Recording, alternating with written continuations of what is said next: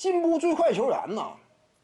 这个奖目前主要就是两个候选，一个是热火队的阿德巴约，再有一个就是鹈鹕队的英格拉姆。其他那些竞争对手基本上都难以争得过他俩，因为进步的幅度啊、高光的表现呢、联盟当中的位置啊，他俩一下都干进了全明星。其他的你稍有提高吧。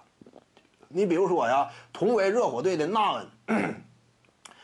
那你第一个赛季，对不对？这谈不到什么进进步最快吧？他第一个赛季嘛，嗯，那所以主要呢就是阿德巴约和这个英格拉姆，他俩比呢，我感觉给阿德巴约吧，就是英格拉姆差点吧。尤尤其到目前这个阶段呢，其实如果啊是在赛季中期那个阶段，或者说赛季哪怕中后那个时期，我都愿意给英格拉姆，他成长有目共睹嘛，眼看着小杜兰特呀，但是很遗憾。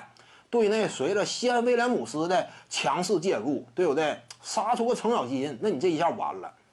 英格拉姆队内老大位置不保，数据上也有所有也有所缩水呀。那这会儿还给英格拉姆啊，那就可以考虑给阿德巴约了。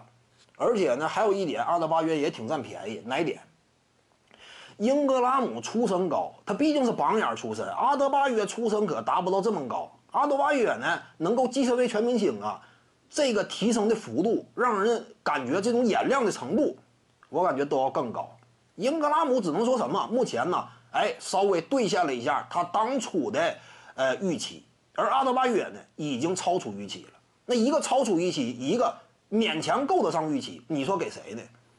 所以现在这个阶段，我感觉给阿德巴约呀，可以吧，有可能给他吧。徐静宇的八堂表达课在喜马拉雅平台已经同步上线了。